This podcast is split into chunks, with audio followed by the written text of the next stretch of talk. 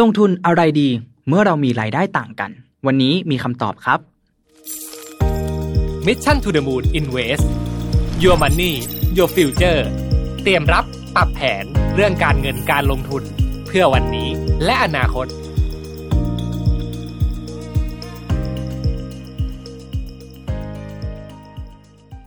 สวัสดีครับ ยินดีต้อนรับเข้าสู่รายการ Mission to the Moon Invest อยู่กับผมฉัดภูริวัตรครับ เคยสงสัยกันไหมครับว่าเราเนี่ยควรเอาเงินไปลงทุนเมื่อไหร่ดี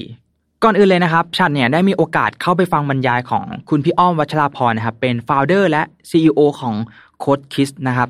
ซึ่งพี่อ้อมเนี่ยก็ยังมีธุรกิจอื่นๆ อีกมากมายเลยนะครับและก็เรียกได้ว่าประสบการณ์เยอะมากๆ และหนึ่งในเรื่องที่ฉัดฟังมาเนี่ยคือเรื่อง 7 state of wealth นะครับ ซึ่งฉัดชอบเรื่องนี้มาก ๆ เลยอยากเอามาแชร์ให้ทุกๆ คนเนี่ยได้ฟังกันครับ ชาร์ตที่เห็นอยู่นี้นะครับ ก็เป็นของคุณแดนล็อกนะครับ ซึ่งเขาเป็นผู้เชี่ยวชาญนะครับ แล้วก็เป็นผู้แนะนำทางด้านการเงินการลงทุนด้วยนะครับ ซึ่งเขาเนี่ยได้เก่งมาก ๆ เลยนะครับ 7 state of wealth เนี่ยมันคืออะไรนะครับ มันก็คือ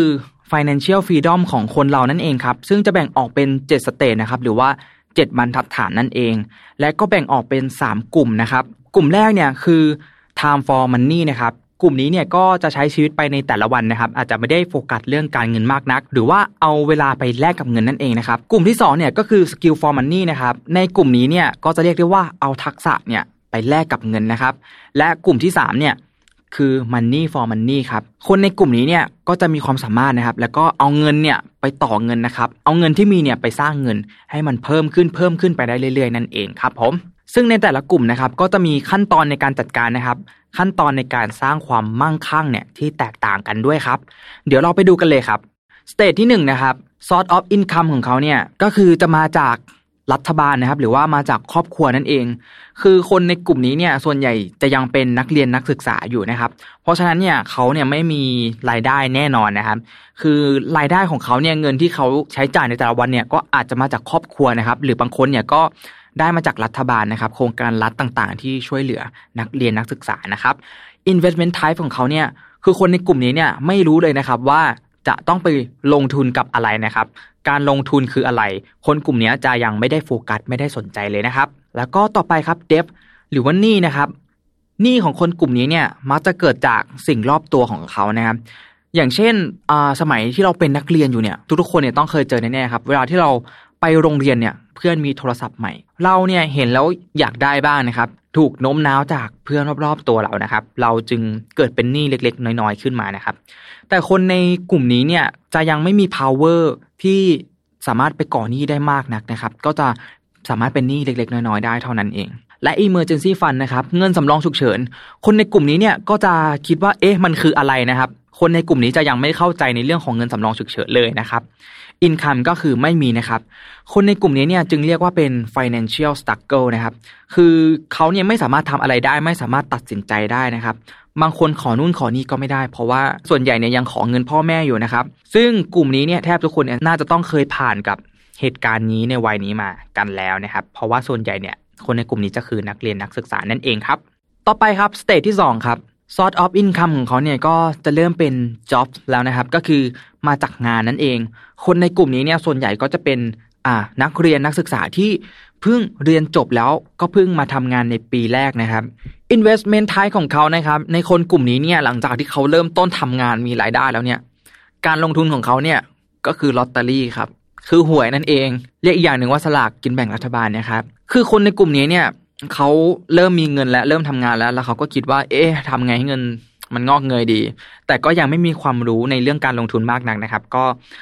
ใช้โอกาสในการเสี่ยงโชคเอานะครับ ส่วนเดฟเนี่ยหนี้ของเขานะครับแต่หลายคนเนี่ยก็เป็นหนี้การศึกษานะครับ อย่างเช่นกยศนั่นเอง ก็สมัยที่เขายังเรียนอยู่เนี่ยเขาก็กู้เงินเพื่อการศึกษานะครับ พอทำงานปุ๊บเขาก็ต้องใช้หนี้นะครับ และบางคนเริ่มต้นทำงานปุ๊บก็เป็นหนี้บัตรเครดิต เพิ่มเติมขึ้นมาเลยนะครับ แต่ว่าคนกลุ่มนี้เนี่ยในสเตจนี้เนี่ย ผมขอแนะนำว่าอย่าเพิ่ง อย่าเพิ่งไปเป็นหนี้ก้อนใหญ่นะครับ อย่าเพิ่งสร้างหนี้ก้อนใหญ่เช่นหนี้บ้านนะครับ เพราะว่าถ้าเราเป็นหนี้บ้านเนี่ย คือมันจะเป็นภาระของคุณไปถึง 30 ปีเลยนะครับ และคุณเนี่ยจะไปไหนไม่ได้เลย ซึ่งมันเป็นภาระผูกพันที่ยาวนานมากๆ แล้วถ้าตัวคุณเนี่ยจัดการได้ไม่ดีนะครับ แน่นอนว่าความเครียดเนี่ยเข้ามาแน่นอน ต่อไปครับ emergency fund ครับ คือคนใน stage ที่2เนี่ยเขามีเงินสำรองฉุกเฉินเนี่ยน้อยกว่า 500 ดอลลาร์สหรัฐนะครับ หรือว่าถ้าเทียบเป็นเงินไทยตอนนี้เนี่ยคูณ 35 บาทนะครับ ตอนนี้เงินเงินไทยเนี่ยอ่อนลงนะครับ ตอนนี้อยู่ที่ 35.3 บาท ต่อ1ดอลลาร์นะครับ ก็เทียบเป็นเงินไทยแล้วเนี่ยอยู่ที่ประมาณ 17,000 บาทนะครับ คนใน stage ที่2เนี่ยมีเงินสำรองฉุกเฉินน้อยกว่า 17,000 บาทนะครับ อันนี้เป็นค่าเฉลี่ยโดยทั่วไปเลยนะครับ ซึ่งถือว่าน้อยมากๆเลยนะครับ income ของคนกลุ่มนี้เนี่ยก็จะมาจาก job นะครับก็งานประจำที่เขาทำนั่นเองนะครับ financial level ของเขาเนี่ยในกลุ่มนี้ก็จึงเรียกว่าเป็น financial survival นะครับ คนส่วนใหญ่ในกลุ่มนี้เนี่ยก็มักจะเป็นนักเรียนนักศึกษาที่เพิ่ง จบใหม่แล้วเพิ่งเริ่มมาทำงานใช่ไหมครับ อย่างที่ได้กล่าวไป คือกลุ่มนี้เนี่ยเรียกได้ว่าเป็นกลุ่มหนีตายนะครับ เพราะว่าเขาทำงานเนี่ยใช้เวลาเพื่อแลกกับเงินนะครับ และคนทำงานในกรุงเทพส่วนใหญ่เนี่ย เราจะรู้กันดีนะครับ ว่าเวลาที่ฝนตกทีนึงเนี่ย แล้วคนที่รอรถเมย์อยู่เนี่ย เขาอาจจะต้องรอรถเมย์เพิ่มขึ้นไป 2-3ถึงชั่วโมงเลยนะครับ ยิ่งมีน้ำท่วมอีกเนี่ย การเดินทางยิ่งลำบากมาก ๆ คือคนที่ทำงานในกรุงเทพคนกลุ่มนี้เนี่ย คือเขาสู้ชีวิตกันมาก ๆ เลยนะครับ ต่อไปครับ stage ที่ 3 นะครับ source of income ของเขาเนี่ยก็เรียกได้ว่าเริ่มเป็น professional career มากขึ้นแล้วนะครับ คือคนกลุ่มนี้เนี่ยมักจะเป็นคนที่อายุประมาณ 28 หรือว่าถึง 30 ปีนะครับ คนกลุ่มนี้เนี่ยเรียกได้ว่าทำงานเชี่ยวชาญมากขึ้นนะครับ ก็ต่อจาก stage ที่2นะครับ เมื่อเราเริ่มต้นทำงานแล้ว เราทำงานใน สาขาเดิมในสายเดิมแล้วเราทำงานต่อเนื่องมามากกว่า 5 ปีนะครับทำให้เราเนี่ยมีความเชี่ยวชาญใน skill นั้นๆเนี่ยลงลึกเพิ่มขึ้นไปอีกนะครับและทำให้เราเนี่ยสามารถมีรายได้เพิ่มเติมมากขึ้นด้วยนะครับ เราอาจจะเอา skill ในด้านนี้ที่เราเชี่ยวชาญเนี่ย ไปทำงานเสริมไปรับงานเสริม หรือว่าไปเป็นที่ปรึกษาบริษัทอื่น ๆ เพิ่มเติมนะครับ ก็สามารถทำได้นะครับ investment type ของเขาเนี่ยคือเขาก็จะ saving ก่อนเลยนะครับ มีรายได้เข้ามาเท่าไหร่เนี่ยเขาแบ่งเงินออมก่อนเลย แล้วเขาจัดการบัญชีต่างๆ ไม่ว่าจะเป็นบัญชีออมเงิน บัญชีค่าใช้จ่ายนะครับ บัญชีสำรองฉุกเฉิน และที่สำคัญคือคนกลุ่มนี้เนี่ยวางแผนภาษีไว้เรียบร้อยแล้วด้วยนะครับ คนกลุ่มนี้เนี่ยก็จะปลอดภัยนะครับ Certificate of Deposit เนี่ยก็หมายความว่าคนกลุ่มนี้เนี่ยเขาไม่มีหนี้เขาปลอดหนี้นะครับหรือจะเรียกว่าเครดิตทางการเงินดีก็ได้นะครับ ไม่ติดเครดิตบูโรนะครับหรือว่าเรามีหนี้บัตรเครดิตเนี่ยเขาก็จ่ายต่อเนื่องตรงตามเวลานะครับทำให้เขาเนี่ยมีเครดิตที่ดีและปลอดภัยนะครับ debt ครับหนี้ของเขาเนี่ยคนใน stage ที่3เนี่ยหนี้ของเขาจะเป็นค่าใช้จ่ายทั่วไปเลยนะครับ เช่นค่าอาหารนะครับ ค่าใช้จ่ายในชีวิตประจำวันนะครับ แต่เมื่อถึงกำหนดจ่ายในสิ้นเดือนแล้วเนี่ยเขาจะจ่ายเงินไปเต็มจำนวนเลยนะครับ ต่อไปครับ emergency fund ครับ คนในกลุ่ม stage ที่ 3 นี้นะครับ เขาจะมีเงินสำรองฉุกเฉินเนี่ย ค่าใช้จ่ายเนี่ยล่วงหน้าคือมีสำรองไว้ 3 เดือนขึ้นไปเลยนะครับ และอินคัมของเขาเนี่ยก็มีรายได้มากกว่ารายจ่ายอยู่นิดนึงนะครับ เรียกได้ว่าเริ่มเข้าที่เข้าทางนะครับ เริ่มมีเงินเหลือนะครับ คนในกลุ่มนี้เนี่ยจึงเรียกว่าเป็น financial stability นะครับ คือเริ่มมีความเสถียรและเริ่มหาเงินได้มากขึ้นนะครับ แล้วก็เริ่มมีเงินเหลือกินเหลือใช้แล้วนะครับ ต่อไปสเตจที่ 4 นะครับ sort of income ของเขาเนี่ยก็เรียกได้ว่าเป็น high income skill นะครับ คือมีความสามารถที่ดีมากๆนะครับ สามารถนำทักษะนั้นๆเนี่ยไปต่อยอดหาเงินได้เพิ่มเติมมากกว่า stage ที่ 3 นะครับแล้วก็ investment type ของเขาเนี่ยคือคนกลุ่มนี้เนี่ยเริ่มวางแผนในการลงทุนเพิ่มเติมแล้วนะครับ เนื่องจากว่าเขาเนี่ยเอาทักษะของเขาเนี่ยไปหาเงินได้เพิ่มเติมมากขึ้นใช่ไหมครับ เงินเหลือมากขึ้นแล้ว เงินเหลือจะเอาไปทำอะไรดี ไว้ในธนาคารก็เงินเฟ้อเออ เงินเริ่มลดไปเรื่อยๆ เพราะฉะนั้นเนี่ยก็ต้องเริ่มวางแผนในการลงทุนเพื่อให้เงินเนี่ยต่อยอดไปได้เรื่อยๆนะครับ และก็มีการวางแผนเกษียณอายุแล้วด้วยนะครับ ยกตัวอย่างนะครับ สมมุติตอนนี้เราอายุ 25 เนี่ย เราไม่อยากทำงานเดิมเนี่ย ไปจนถึงอายุ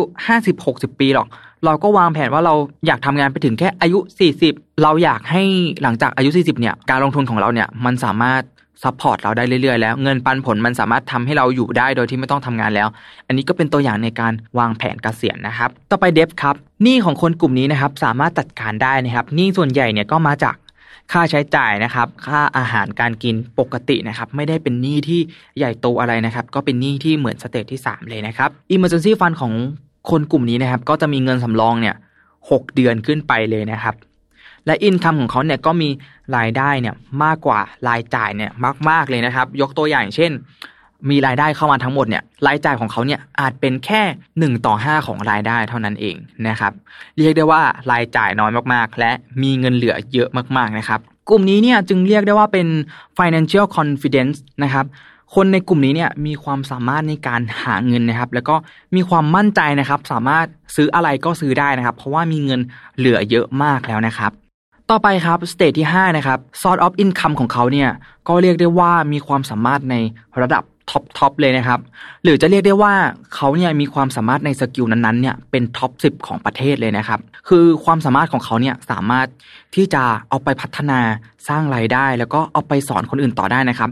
investment type ของเขาเนี่ยก็คือการนำ skill ที่เขามีอยู่เนี่ยไปต่อยอดนะครับ เช่น พัฒนาหลักสูตร skill นั้นๆ ที่เขาเชี่ยวชาญเนี่ยแล้วเอาไปให้คนอื่นใช้นะครับ เอาไปสอนคนอื่นนะครับ สร้างรายได้จาก skill ที่ตัวเองมีเนี่ยให้กว้างขวางแล้วก็ขยายใหญ่ มากยิ่งขึ้นไปครับ แล้วก็มีแค h โฟในการวางแผนการลงทุนนะครับ เช่น ต่อยอดธุรกิจนะครับ เขาอาจจะเอา skill ของเขาเนี่ยไปพัฒนาเป็นแพลตฟอร์ม เป็นแอปพลิเคชัน แล้วก็ให้คนเข้ามาเรียนนะครับ หรือจะไปพัฒนาต่อยอดเป็นธุรกิจอื่น ๆ ต่อไปได้นะครับ คนกลุ่มนี้เนี่ยก็จะเริ่มที่จะมีความมั่งคั่งเพิ่มขึ้นมาแล้วนะครับ ต่อไปเป็นdebt นะครับ คือหนี้เขาเนี่ยไม่มีเลยนะครับ หรือถ้าเรียกได้ว่ามีเนี่ยก็จะเป็นแค่ค่าใช้จ่ายทั่วไปค่าอาหารนะครับ เหมือนอ่า stage ที่ 3 ที่ 4 เลยนะครับ เขาจะใช้จ่ายบัตรเครดิตในเรื่องของอาหารการกินนะครับ และก็เมื่อถึงสิ้นเดือนแล้วเนี่ยเขาก็จะจ่ายเงินคืนทั้งหมดทันทีนะครับ Emergency Fund ของ stage ที่ 5 ครับ เขาจะมีเงินสำรองล่วงหน้ามากกว่า 12 เดือนขึ้นไปนะครับ และ income ของเขาเนี่ยเรียกได้ว่า มีรายได้มากกว่ารายจ่ายมาก ๆ เลยนะครับ คือมากกว่า 20%เนี่ยและเอาเงินเนี่ยไปลงทุนแล้วยังเหลือเงินไว้กินไว้ใช้อีกนะครับ เรียกได้ว่าคนกลุ่มนี้เริ่มมีความมั่งคั่งแล้วนะครับ กลุ่มนี้เนี่ยจึงเรียกได้ว่าเป็น financial security นะครับ ไปดูสเตจต่อไปกันครับ ตรงนี้เนี่ยจะเริ่มเข้ากลุ่มที่เรียกได้ว่าเป็น money for money แล้วนะครับ คือกลุ่มนี้เนี่ยเอาเงินเนี่ยสามารถไปต่อยอดเป็นเงินเพิ่มเติมขึ้นได้นั่นเองครับ stage ที่ 6 ครับ source of income ของเขาเนี่ยก็รายได้เนี่ยมาจากอสังหาริมทรัพย์และก็ของหายากต่างๆนะครับ ของหายากในที่นี้อาจจะเป็นเช่นกระเป๋าแบรนด์เนมนะครับที่มันหายากจริง ๆ ซื้อได้ยากจริง ๆนะครับ แล้วก็พวกนาฬิกาที่หายากนะครับ แล้วก็ราคาเนี่ยขึ้นเรื่อยๆเลยนะครับ เรียกได้ว่าเป็นของสะสมก็ได้นะครับ investment type ของเขาเนี่ยก็คือเมื่อเขามีเงินแล้วเนี่ยเขาก็เอาเงินเนี่ยไปลงทุนในอสังหาริมทรัพย์ต่อไปนะครับ แล้วก็ลงทุนใน financial market นะครับ ก็ หมายถึงตลาดทุนต่างๆนะครับ ไม่ว่าจะเป็นตลาดหุ้นนะครับ ตลาดคริปโตนะครับ ก็จะไปลงทุนในสินทรัพย์พวกนี้นะครับ ต่อไปเดฟครับ ในกลุ่มนี้เนี่ยเขาจะมีหนี้นะครับ แต่ว่าหนี้ของเขาเนี่ยเป็นหนี้ที่ดีนะครับ สร้างรายได้ให้เขาได้ สร้างกระแสเงินสดให้เขาได้นะครับ เรียกได้ว่าเป็นหนี้ที่ดี เช่น เป็นหนี้บ้าน เป็นหนี้คอนโดนะครับ แต่ว่าหนี้เหล่านี้เนี่ยพวกเขาเนี่ยเอาไปปล่อยเช่านะครับ แล้วก็มีกระแสเงินสดในทุกๆเดือนนะครับ เรียกได้ว่า